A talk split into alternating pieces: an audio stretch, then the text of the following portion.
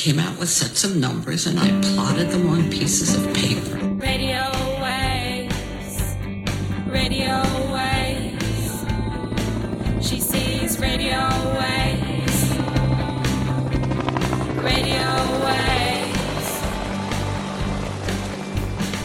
Astrophiz brings the news. Arrays and dishes give different views. Are you confused? Radio waves. Radio waves. Radio waves. She sees radio waves. She sees radio waves. Welcome to the Astrophiz podcasts. My name is Brendan O'Brien, and today is Thursday, the 21st of March, 2019. Each fortnight, we speak with a special guest in the fields of radio astronomy, optical astronomy, space science, or particle physics. Our guest astrophysicist for episode 78 is Ryan Ridden, who is a New Zealander PhD student who puts ultraviolet detecting telescopes up in balloons above the ozone layer to detect cataclysmic events in our cosmos. And that's followed by Dr. Ian Astroblog Musgrave, who is a university toxicology and pharmacology lecturer, an amateur astronomer and astrophotographer, and he's going to tell us what's up, Doc. What's up in the night, morning, and evening skies for the next two weeks, and he takes us on an astronomical tangent. And we'll finish up as usual with our Astrophiz news highlights from this golden age of astronomy, space science, and astrophysics. But right now we'll cross to Canberra and speak with Ryan.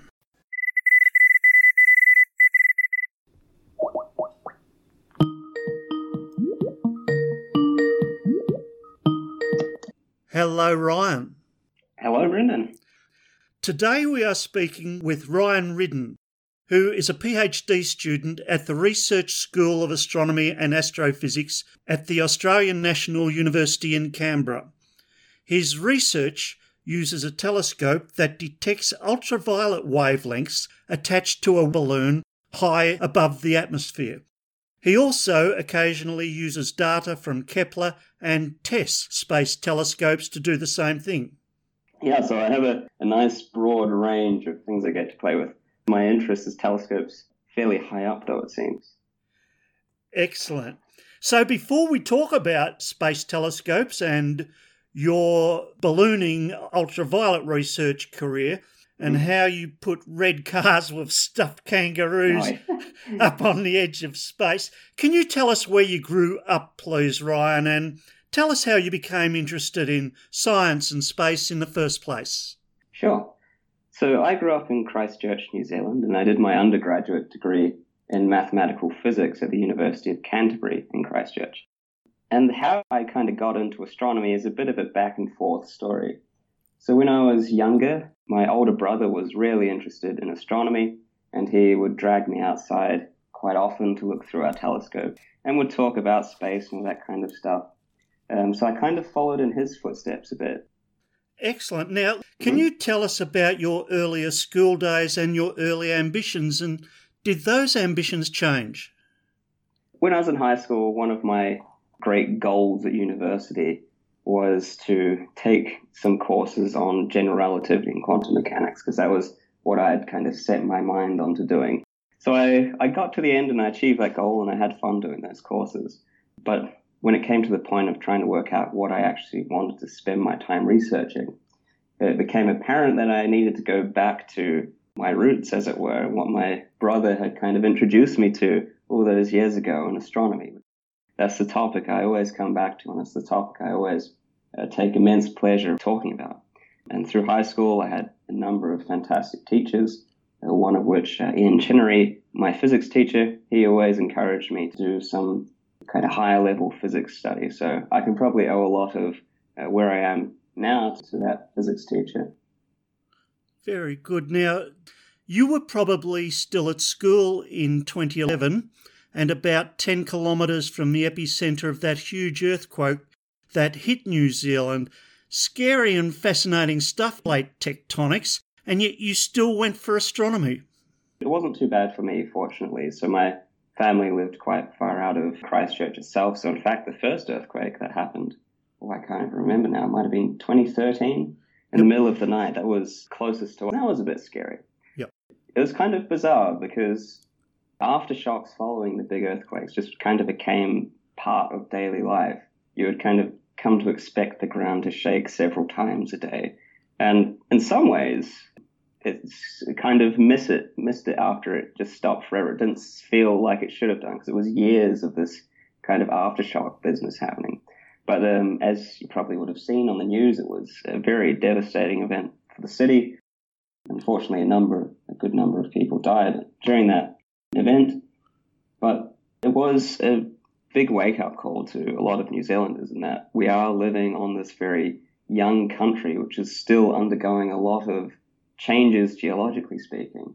And the point about um, geology is it's very interesting, and I, I do, do enjoy dabbling in it every now and then. But there was, at the time, people were, of course, frightened of what was going to happen next. So then the media did a big no no in my books, and I remember this quite clearly. They went to Ken Ring, this fellow who had used moon phases to predict long term weather trends. Oh, yes. And he was claiming that using the moon, he could predict when the earthquakes were going to happen. so, of course, the media saw this, like, oh, yeah, let's get on to him because, I don't know, it's going to get us views in, I guess, the most pessimistic sense.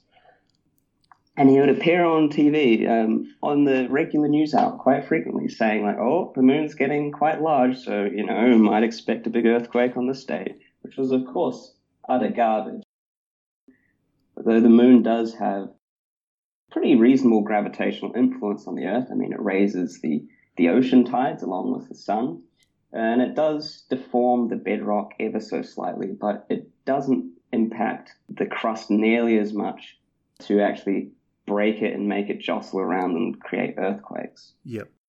So it does have an influence, but it's not that strong. And there was one occasion where he was on the news and he was saying that if you imagine the solar system, if you had the sun as the size of a basketball, Jupiter would be the size of a grapefruit. And I remember sitting there thinking, well, that's dead wrong because if the sun was the size of a basketball, Jupiter would be about a ping pong ball, not a not a grapefruit. If Jupiter were, then we would be living in a binary star system, and that would be a completely different place to live in. Fantastic. The difference between science and a misinterpretation or pseudoscience. Yeah, I was amazed at how how pandering the media was to these pseudoscience ideals, but at the same time, you had a, a large number of people who were rightfully afraid, and you had this man who claimed to have answers to their fears. So perhaps it was a natural uh, reaction, but it was uh, disappointing from my perspective. Exactly, it's almost astrology. Thanks, Ryan. So Back to your career. After your Mm-hmm. successful school career, you completed your bachelor's degree with honours and in mathematical physics, theoretical and mathematical physics in New Zealand, and then moved to Australia to its stable capital for your PhD. Can you tell us a little about that transition? Possibly not too much culture shock, but with amazing astrophysics happening all over the world, Yeah. what made you select the research school at the Australian National University? when I was in my honours year, I needed to start thinking about what I was going to do next. Uh, and it just so happened that an astronomy winter school was advertised at the ANU. Uh, Yep. So I saw that and applied to it and went along, even though I was technically, in my honours year, I wasn't technically in the, the undergrad stream they're looking for. But this was run by Brad Tucker, who you've had on the show before. And we talked quite a bit about stuff during this trip.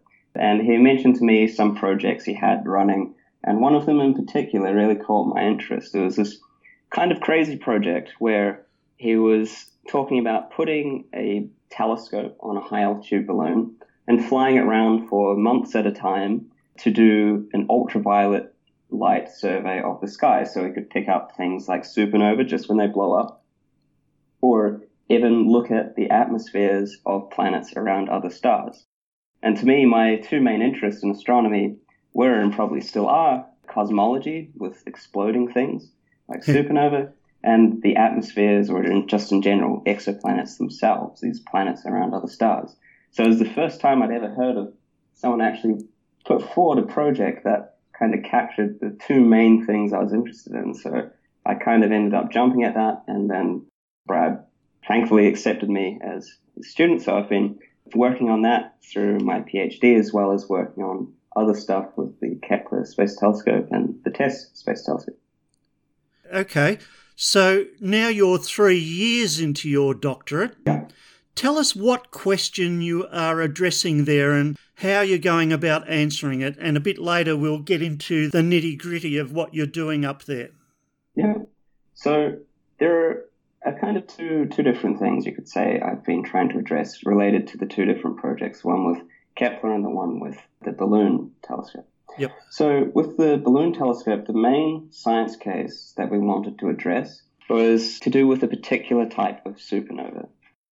So you may have heard of something called dark energy before. This mysterious thing which is pushing the universe apart faster and faster, making the universe expand at an accelerated rate. So we get a lot of our information on dark energy by using type 1a supernova, so a particular type of exploding star, Yep. to work out distances in the universe from which we can then calculate cosmology. Yep. So we know that the type 1a supernova are in general a pretty well defined system. You have a white dwarf, that's the core of a star like our sun, which had died, and there's material falling onto that white dwarf. And eventually the white dwarf will exceed some kind of mass limit, often called the Chandrasekhar mass, Yep. at which point the white dwarf will detonate in, in an outstanding explosion, which is several billion times as bright as the sun, so you can see it from enormous distances.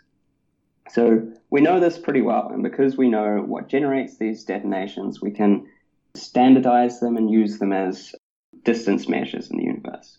But there are still some things we don't quite know about them, so we have a good idea of the origin of the system with stuff falling onto the white dwarf, but perhaps it's a bit more complicated than that. Perhaps you could have two white dwarfs that are spiraling into each other in their orbits, and perhaps one of them gets kind of torn apart and accretes onto the central white dwarf, and yeah, that one blows up, or they just collide together and explode, or perhaps you have a star orbiting the white dwarf accreting material onto it.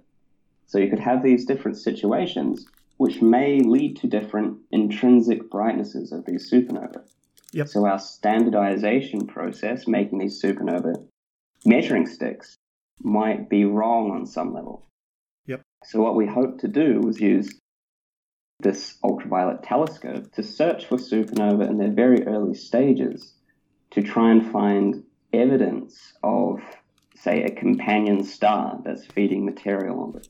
Because you can imagine it if you have a supernova blows up in the center of the system, all of the materials rushing out from the center, and if you have a companion star which is just calmly orbiting, all of that material is going to rush out and collide with your star. And it's all going to build up and make a very hot, dense region. And when the star kind of gets blasted away, you expose this hot region which emits lots of ultraviolet light. Yep. So if we can find these signatures of early ultraviolet light excesses, we can actually determine more precisely the detonation mechanisms of supernova, these type 1a supernova, which can then have flow-on effects to understanding how the universe is expanding. So that was that kind of the, the big push for that project. With the Kepler and TESS projects, we're trying to discover events that occur on extremely short timescales.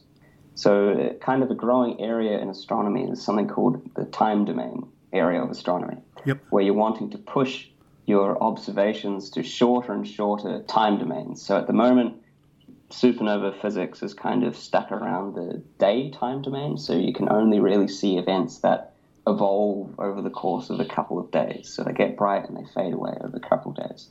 Yep. But we were interested in seeing, well, is there things that you could pick out that evolve on timescales of a day or shorter?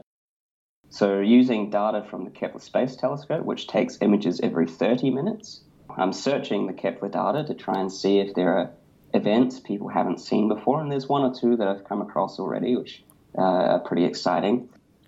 And we're also using the TESS telescope to do a much larger area of sky over 30 minutes, a pretty good area of sky every two minutes. So this is kind of unprecedented levels of timescale that we're dealing with. We're trying to find explosions that might happen in the universe come and go over the course of like half an hour or something.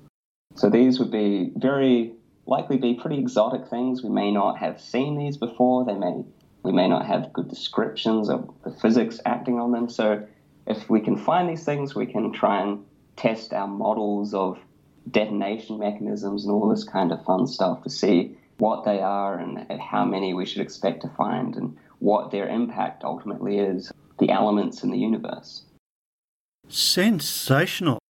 So, okay, can you tell us now about the technology that goes into your high altitude balloons? How high do they go, for example? What instrumentation is on board and how you retrieve them when they return to Earth? And what data do you extract from your payload? So, still kind of in the development phase, so we're still working out how everything should, should go together. But we've done some test flights, as you might have seen Yep. um, which were um, put around on, on Facebook and the likes, which were super fun events. So I'll give you a rundown of perhaps the system that we're wanting to use. Okay. So with these balloons, we're going to be putting fairly small telescopes on them, so about 30 centimeters across in their primary mirror. So that's extremely tiny compared to like the the modern ground-based telescope, which is 10 or so meters across Yep. but it serves the purpose for what we want to do. We just want to take short, deep images of the sky and tile, look at as much of the sky as we possibly can.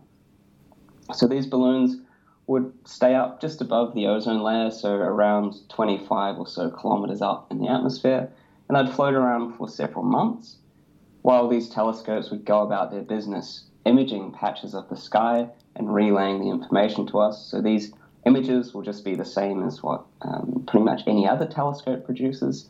Uh, a nice grayscale image which only records intensity. So you'd have a black background of pixels with stars and galaxies and stuff appearing as white points on that. So that's what we're aiming for. We've done a few successful test flights of a spectrograph which we've developed to measure how bright the sky is at the wavelengths we're interested in. Might not seem like an obvious thing that we need to do, but when you're designing a new telescope system, you need to account for every potential source of noise, every bit of signal that wouldn't come from one of your targets. So we've built the spectrograph and we've flown it and we've recorded the brightness of the sky, the wavelengths of light that we're interested in studying, and then we can use that to build upon our telescope model and make sure we understand how sensitive the telescope will be, and with that, understand how many supernova we should expect to find, if we should expect to detect any signatures of atoms and exoplanet atmospheres, and all this kind of uh, fun stuff. Yep. So it's still very much an ongoing project, but it should be pretty awesome when it gets going because you could imagine, or we can imagine that wouldn't be too unreasonable to have several of these telescopes kind of flying in a little constellation, doing all of their observations together, and we pull it back down and run through all the science and try and find stars that are exploding. So it's all, all about hunting those exploding stars. Fantastic. And what about retrieving your data? That's a good question. So I'll give you a bit of background. So we chose to do it on a balloon platform instead of trying to send a satellite into space because space is extremely expensive. Yep. As you could imagine, like launching to space costs a lot of money, and not only that, designing and building something that's space ready for a number of years is a substantial investment as well. Yep. But with balloons, they can be pretty cheap. And the technology is developed to a point now where you can have balloons floating around for months at a time, which is kind of ideal for us. So, with these balloon situations, we have a, a problem of how do you get the data back? Do you want to try and beam the data back uh, through through some kind of radio transmissions, or do you want to have the balloon's payload be recoverable and all this kind of stuff? Yep. At the moment, we're expecting that the balloon payloads should be recoverable, though it's always good to have redundancy measures in place because if you have your telescope going around minding its own business, doing its observations, collecting data for several months at a time, it just so happens to land in the middle of the ocean, that's not too useful. So we need to make sure that these things, which could happen, we're ready for those things. So although it's cheaper and easier in some regards, it does offer its own unique challenges. Fantastic. And you mentioned before it's certainly a fun project, and I've been following it on Twitter and Facebook. You've got Kylie the kangaroo Yeah. riding around in a red car. Okay, well, tell us about Kylie. Yeah, so the main engineer in our balloon group, James Gilbert, upon the first launch of this kind of general balloon project stuff at Mount Stromlo, he brought along this little souvenir kangaroo, which he dubbed Kylie. And he said to us that Kylie was now to be our mascot. So for every flight that's flown, not necessarily to do with this project that I've been talking about, but other cool things I've been doing with schools and the likes, Kylie's gone up on every one of the balloons that Stromlo Group has sent up. So the last one was easily takes the cake as the best we've had so far. So James Gilbert decided it'd be a good idea to get kind of like a, a kid's plastic toy, a car, and put Kylie in that and suspend her away from the the uh, payload so that we could get something which is very reminiscent of SpaceX's launch. I think it was last year with Starman and inside the Tesla Roadster.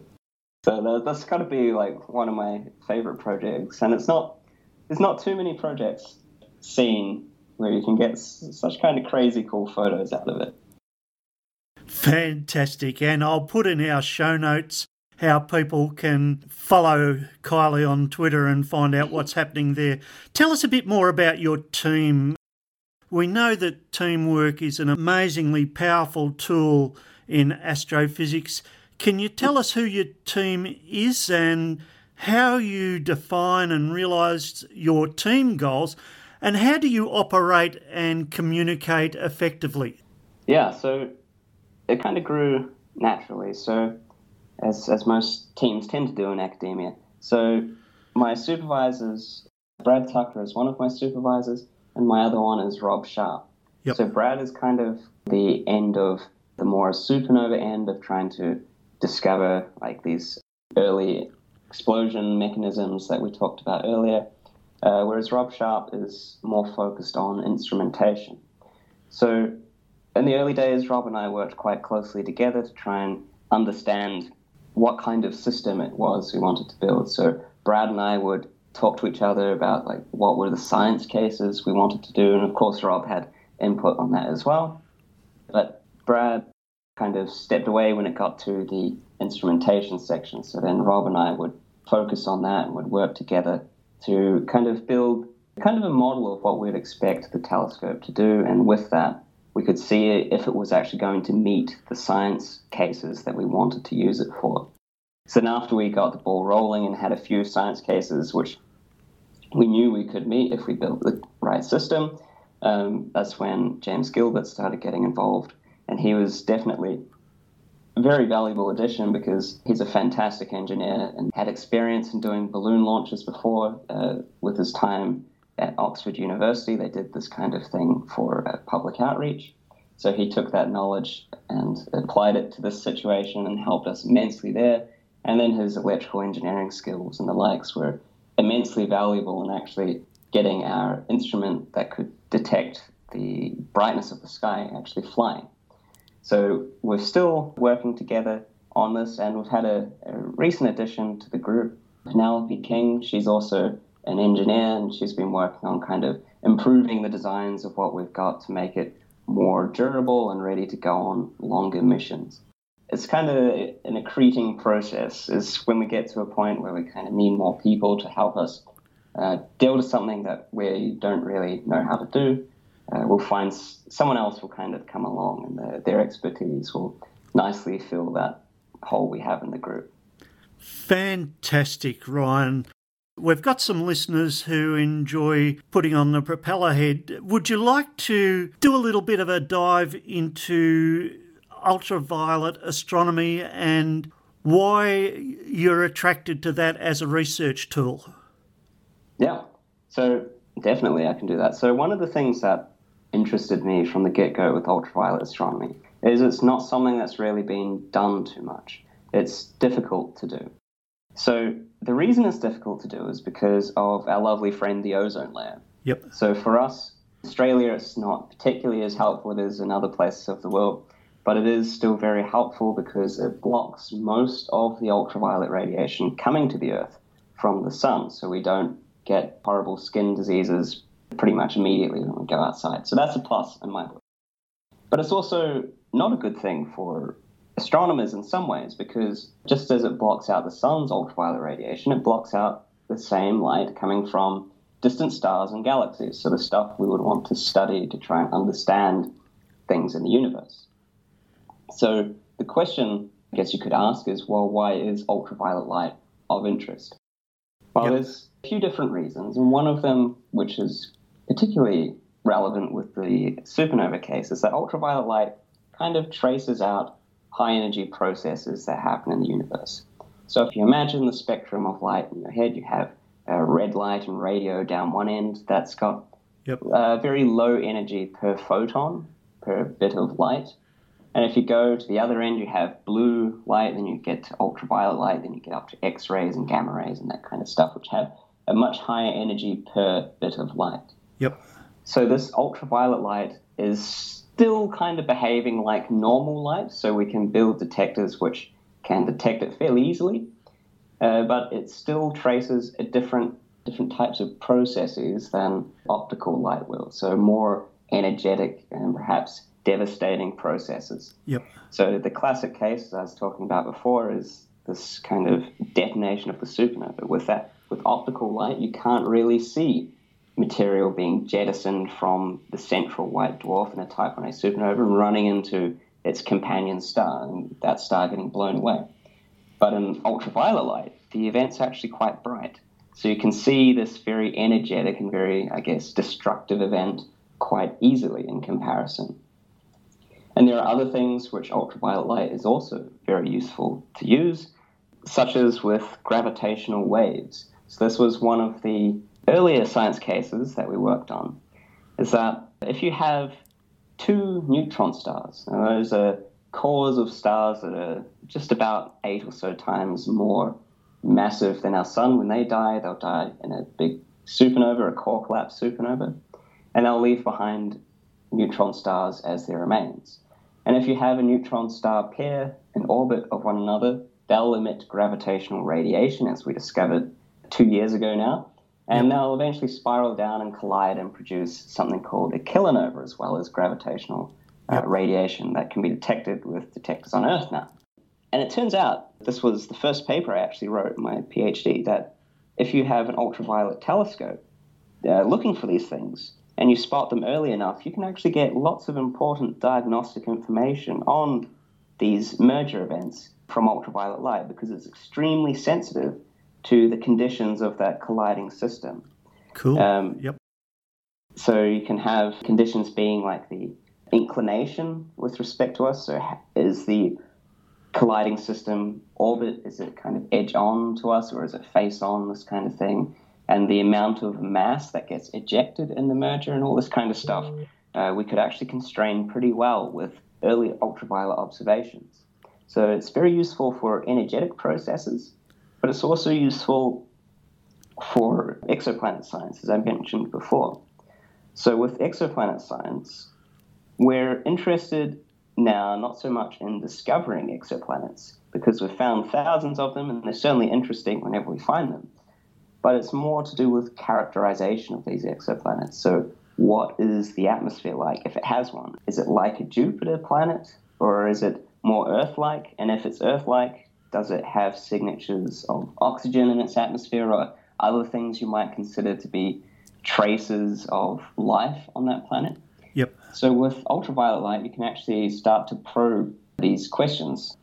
So what you can do with ultraviolet telescopes is you can measure the, the dip in brightness as the planet goes in front of its star relative to us. So the planet kind of casts a little bit of a shadow on us, and we can see that dip in brightness Yep. um, if you have sensitive enough equipment.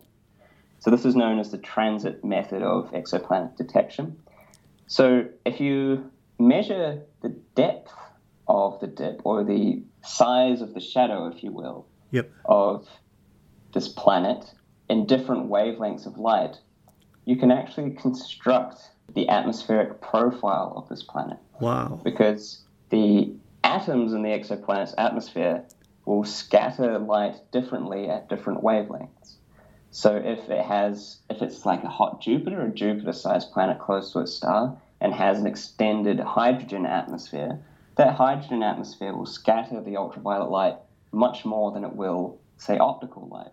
So you'll end up with a much larger shadow in ultraviolet wavelengths from that planet than you would, say, in red light. Yep.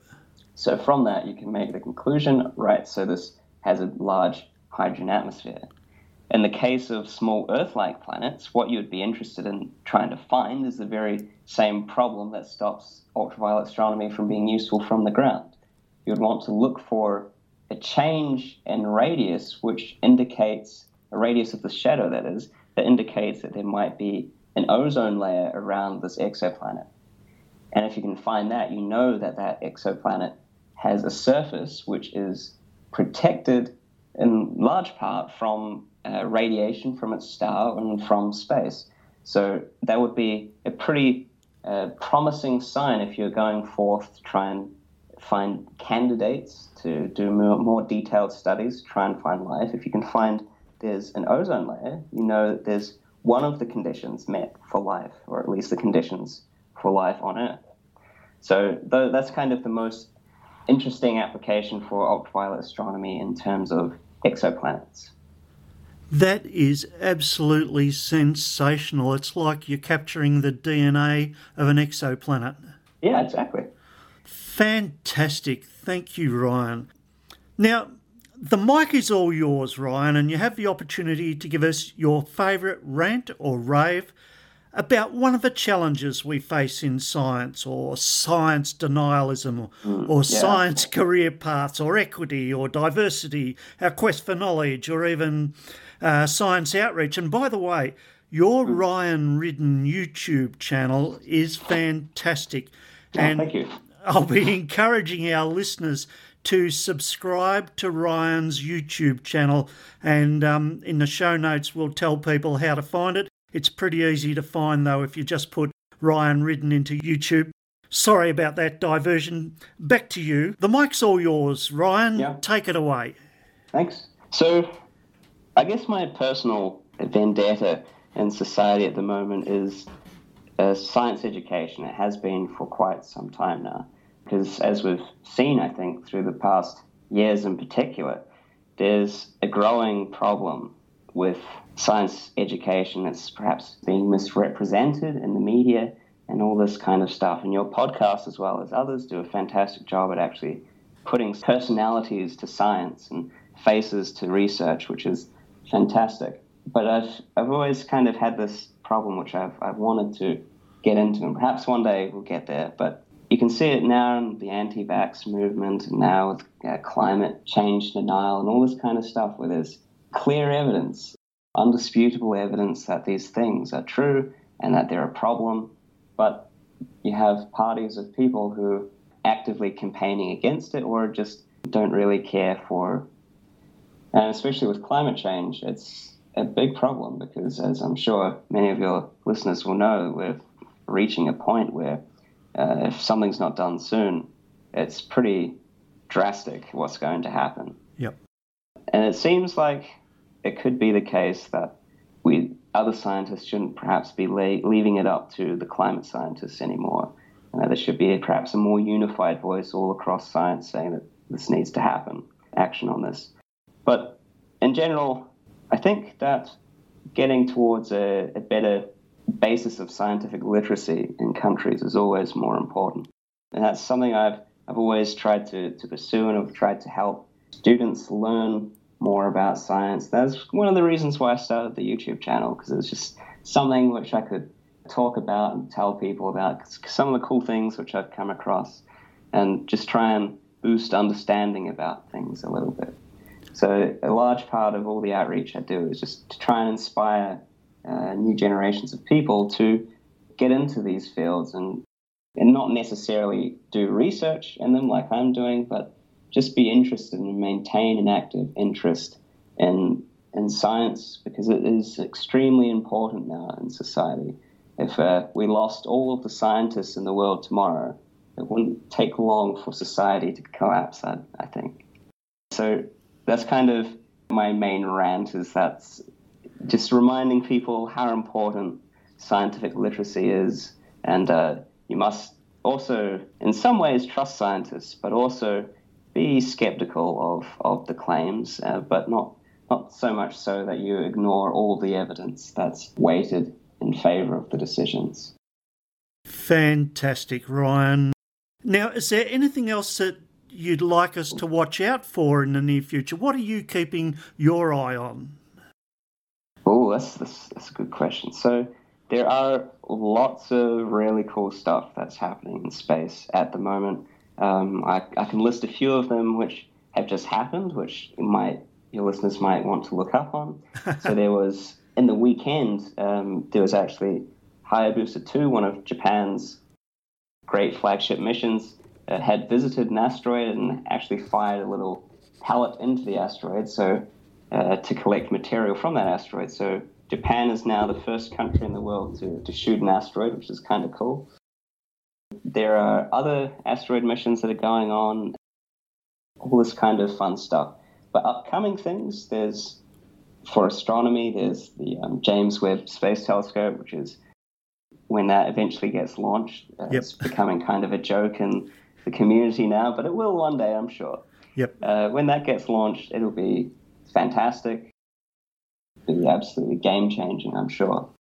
And that won't happen for another couple of years now, but perhaps a more immediate thing coming out is you should definitely keep track of the TESS science releases, the Transiting Exoplanet Survey Satellite. Yep. So that was launched last year and it's having data releases regularly now. And it's surveying all of the brightest and closest stars to us to detect planets around them. So far, it's found three new exoplanets, I believe, but they're expected to find on the order of something absurd, like 10,000 new exoplanets.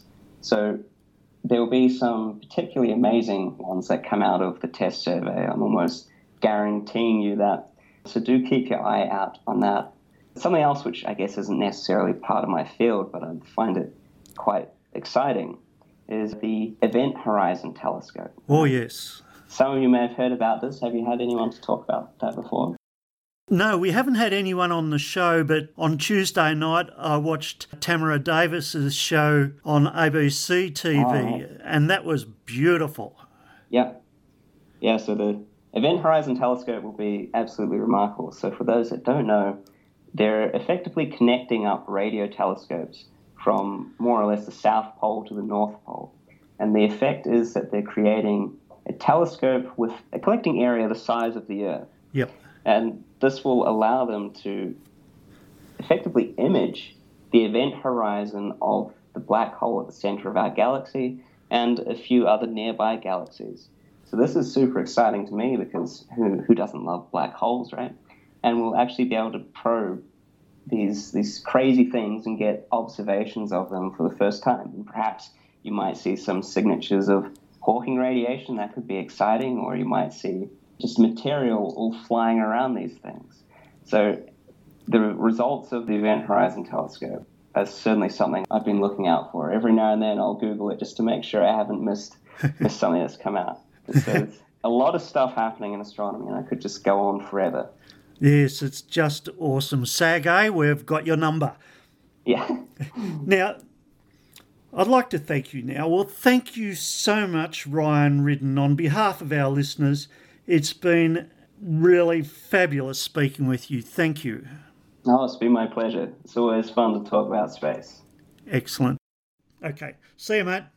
See ya. Next, we cross to Adelaide for our regular observing and astrophotography segment with Dr. Ian Musgrave.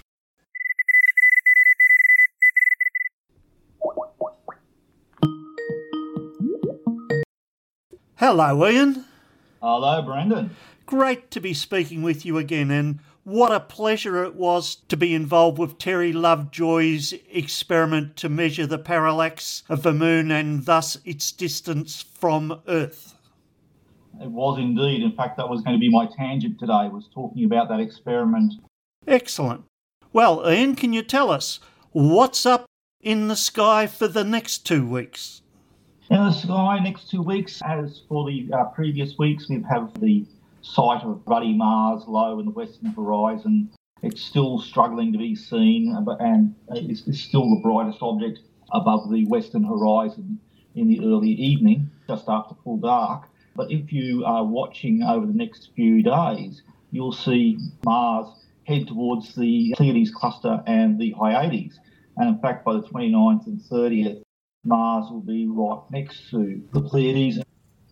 But before that happens, of course, by the time this episode goes to air, it will go out roughly about when the uh, equinox occurs. Now, for us in the southern hemisphere, it's autumnal ex- equinox. Uh, summer hopefully recedes. Uh, I don't know about you though. The uh, the recent temperatures are still in the summer range, and we're looking for another very hot one coming up in the next week. And in the uh, northern hemisphere, it's spring equinox. So at this time, the sun is rising and setting almost directly west, and the days and nights are approximately equal. Now, for those of you who live in cities where the streets are on an east-west grid, you may have a chance to see Cityhenge. Now, there's a number of iconic cities where, at a particular time of year, the uh, setting sun lines up with one or other of the streets. Adelaide, I believe, in the next couple of days, the setting sun will line up directly with Rundle Street. So this will be a very interesting thing to observe. You may want to check up if you have a, a city with a good east-west grid and building sufficiently high well, the people who live in the western suburbs will be pretty upset, Ian, because they'll have the sun right in their eyes when they're travelling into work both ways. yeah, yeah, I feel their pain. So, this is a, another very good reason to take public transport into work. It's an excellent reason for taking public transport into work.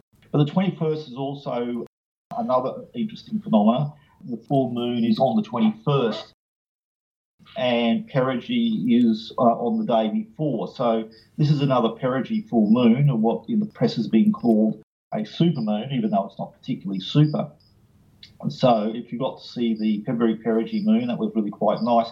But this uh, March um, perigee moon will be okay too. It's not going to be anywhere near as good as the February one. The February one was only a couple of hours out from perigee, whereas this one's going to be a little bit over a day out from perigee. Yep. So it's not going to be quite as exciting. And again, the January perigee moon was a mere 14 hours from perigee, so it's not going to be as good as that one either. Yep. A chart on my astroblog site and also on Facebook showing the uh, apparent size of the, all the full moons for 2019.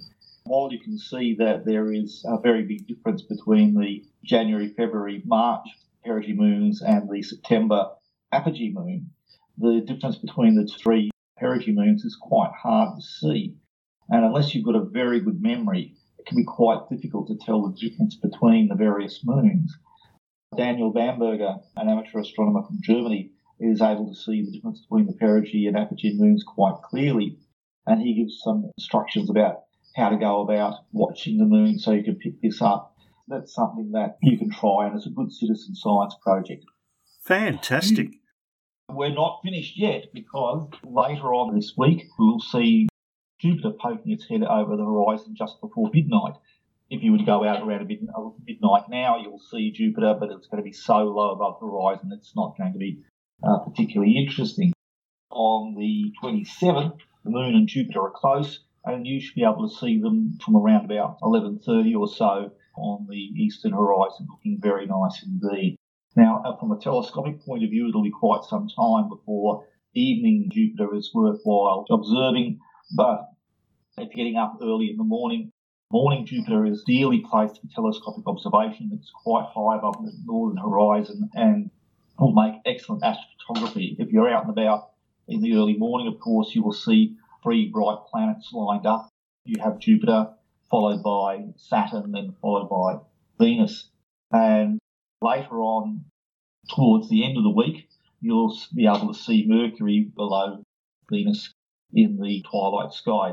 Around about between an hour and a half an hour before sunrise, you should be able to see Mercury very well. Now, for us people in the southern hemisphere, this is the best morning apparition of uh, Mercury. So for people in the northern hemisphere, it's going to be pretty rubbish. For us in the southern hemisphere, we'll get a very good view of Mercury in the morning. So set your alarm and get up early. Set your alarm, and get up early. What's going to happen over the next few days is on the 27th, as I said, the moon will be near Jupiter. That'll make a nice view both in the uh, late evening, uh, just before midnight, and the early morning.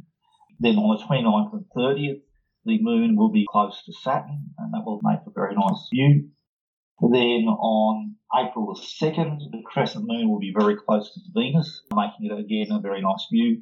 And then on April the 3rd, the crescent moon will be close to Mercury. At the end of this month, at the beginning of next month, we'll be able to see the moon climb down the ladder of planets. So those mornings will be very nice as we see the waning moon and then the crescent moon visit each bright planet in turn. And you'll also be able to see Venus and uh, Mercury close together. Now, Venus and Mercury will be coming closer over the coming uh, weeks. They won't be at our, their best yet, and they'll be at their best for our next broadcast. I should also mention on April the 3rd, Mercury will be very close to Neptune. Neptune is around about magnitude 8 at the moment. Yep. But it'll be interesting to capture Mercury and Neptune. So astrophotography will be a little bit tricky because, of course, uh, Mercury is so much brighter than Neptune. There's lots of interesting things happening in the sky, and it's well worth um, um, having a look. Excellent, Ian. Now, do you have a tangent for us for this episode? Yes, I do have a tangent for us, and it goes back to the moon. Yep. Uh, we were all part of a citizen science project put together by uh, Terry Lovejoy to uh, use parallax me- measurements to determine the distance to the moon. Parallax, it's the change in view of an object we see when we move from one position to another. Uh, we use parallax to make fake 3D images for uh, 3, 3D image projection. Uh, we use parallax to actually see in 3D the distances between our eyes. Make the, makes the images of distance uh, near and distant objects slightly different, so you get 3D vision that way. If you are looking at a distant, uh, uh, you have to move some kilometres in order to see the hill apparently move against any background. Uh, basically, what you get is people who are anywhere between 100 kilometres to thousands of kilometres apart to take uh, photographs of the moon and the background stars at uh, the same at the same time. So, uh, and of course, I mentioned we need the background stars. Uh, now, uh, I just mentioned still the parallax, and from the point of view of uh, Earth at any one time, the stars are effectively at the same position. So the distance between myself and uh, Terry Lovejoy, uh, for example, is not enough for to see the uh, the stars move due to due to parallax. But we can very easily see the difference in location between the moon. So everybody got out, got their uh, cameras on tripods, uh, zoomed them to an appropriate zoom to get in the most number of stars and of course the weather gods intervened. Uh, this is also a very interesting use of uh, Twitter. The, we were uh, coordinating the observations through Twitter, um, which is a great for real-time communication. Uh, so, so people are paying lots of attention to the Twitter stream, which mostly consists of the clouds come over, oh, they've gone away again. Oh, great, no, they come back. Uh, it was, you know, you could, you could feel the tension rising as, uh, and uh, for, uh, for, example, for, me, the day it'd be absolutely clear when I came home. Clouds would came over. I got my, my uh, camera set up anyway. Uh, then the clouds cleared. I got really excited. Went out about ten minutes ahead of time to get it set up. Of course, there were clouds over the moon again, and at exactly the designated time, uh, the clouds had cleared a little bit, but they were still enough to interfere. So here's my question, Ian. Yeah. We got the parallax readings from taking photos of the moon with the background stars from various positions on the planet. Mm-hmm. Now, how did we know to work out the percentage error? How did we know where the moon actually was? You take that from the almanac positions of the moon. We know where the moon where the moon should have been, and we know where the moon and how far away the moon was at that particular time. Uh, working out where we think how far away it is, it's a simple matter of geometry, although that simple matter of geometry is slightly complicated because of the curvature of the Earth. So you have to account for the fact that uh, the distance between uh, various places is uh, uh, uh, as as measured on the on a, a, sphere is this is different from the, the, direct line to line measurement. Um, so you have to make adjustments for that. So the maths is is uh, can be a little bit tricky. Trigonometry. It's trigonometry, but the, uh, also you can do parallax measurements on satellites. my friend Dean Mail and I have been doing parallax measurements on the International Space Station and the iridium flares. So uh, that's again, it's a very the International Space Station is a very bright object.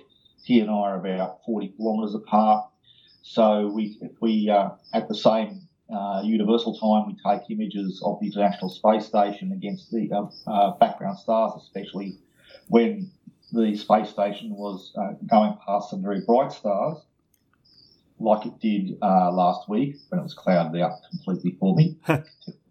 so we take images of the uh, of the International Space Station at the same time, and we're able to measure the, dis- the difference between the space station's position and a, a one or more reference stars. And then again, using trigonometry, we're able to calculate the distance to the International Space Station, and we've been able to do fairly well. We've got uh, got within 10% of the International Space Station's uh, height positions.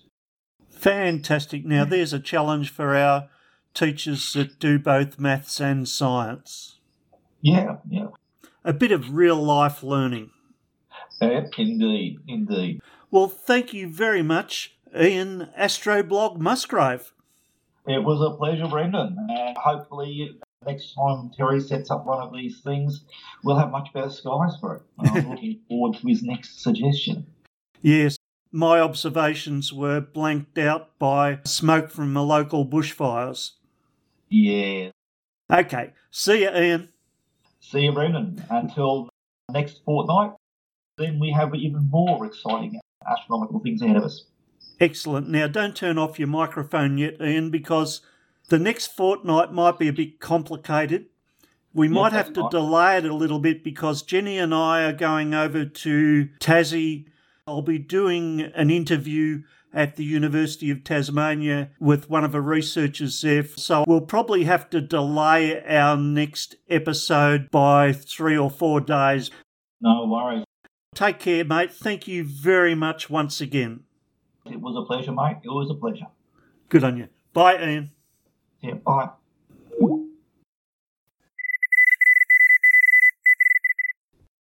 Okay, here we go with a couple of brief news items for the Astrophiz News. First up, name that moon. In July 2018, Scott Sheppard and his team at the Carnegie Institute for Science in Hawaii, US, announced the discovery of 12 Jovian moons, new ones, and the public have been invited to name five of them. Suggestions can be submitted on Twitter until April 15, 2019 by sending a tweet to at Jupiter Lunacy with written or video recorded reasons for the name chosen. Include the hashtag name Jupiter Moons. And we always like to keep up to date with the latest SKA news. This week, Australia was one of seven nations to sign a treaty in Rome to establish the intergovernmental organisation that will deliver the world's largest radio telescope, the Square Kilometre Array, the SKA. Once complete, the SKA will be the largest science facility on the planet, made up of hundreds of dishes in the remote desert regions of South Africa and 132,000 antennas spread over 65 kilometres in the Murchison area in remote Western Australia. Now, over the last few years, we've done quite a few interviews featuring the development of the SKA precursors in Australia, and we've also interviewed Jacinta Delhaize. She's now working over in South Africa and she's making an announcement. Jacinta Delhaize and Daniel Cunnama are launching a podcast called The Cosmic Savannah. It's all about awesome astronomy happening in Africa. So you can subscribe on iTunes, Spotify, or however you get your podcasts. It will be well worth listening to. And to keep up to date with that African astronomy, it's well worth following at J Delhaize, that's at J D E L H A I Z E, and at Daniel Cunnama on Twitter. We'll see you again in early April. Radio.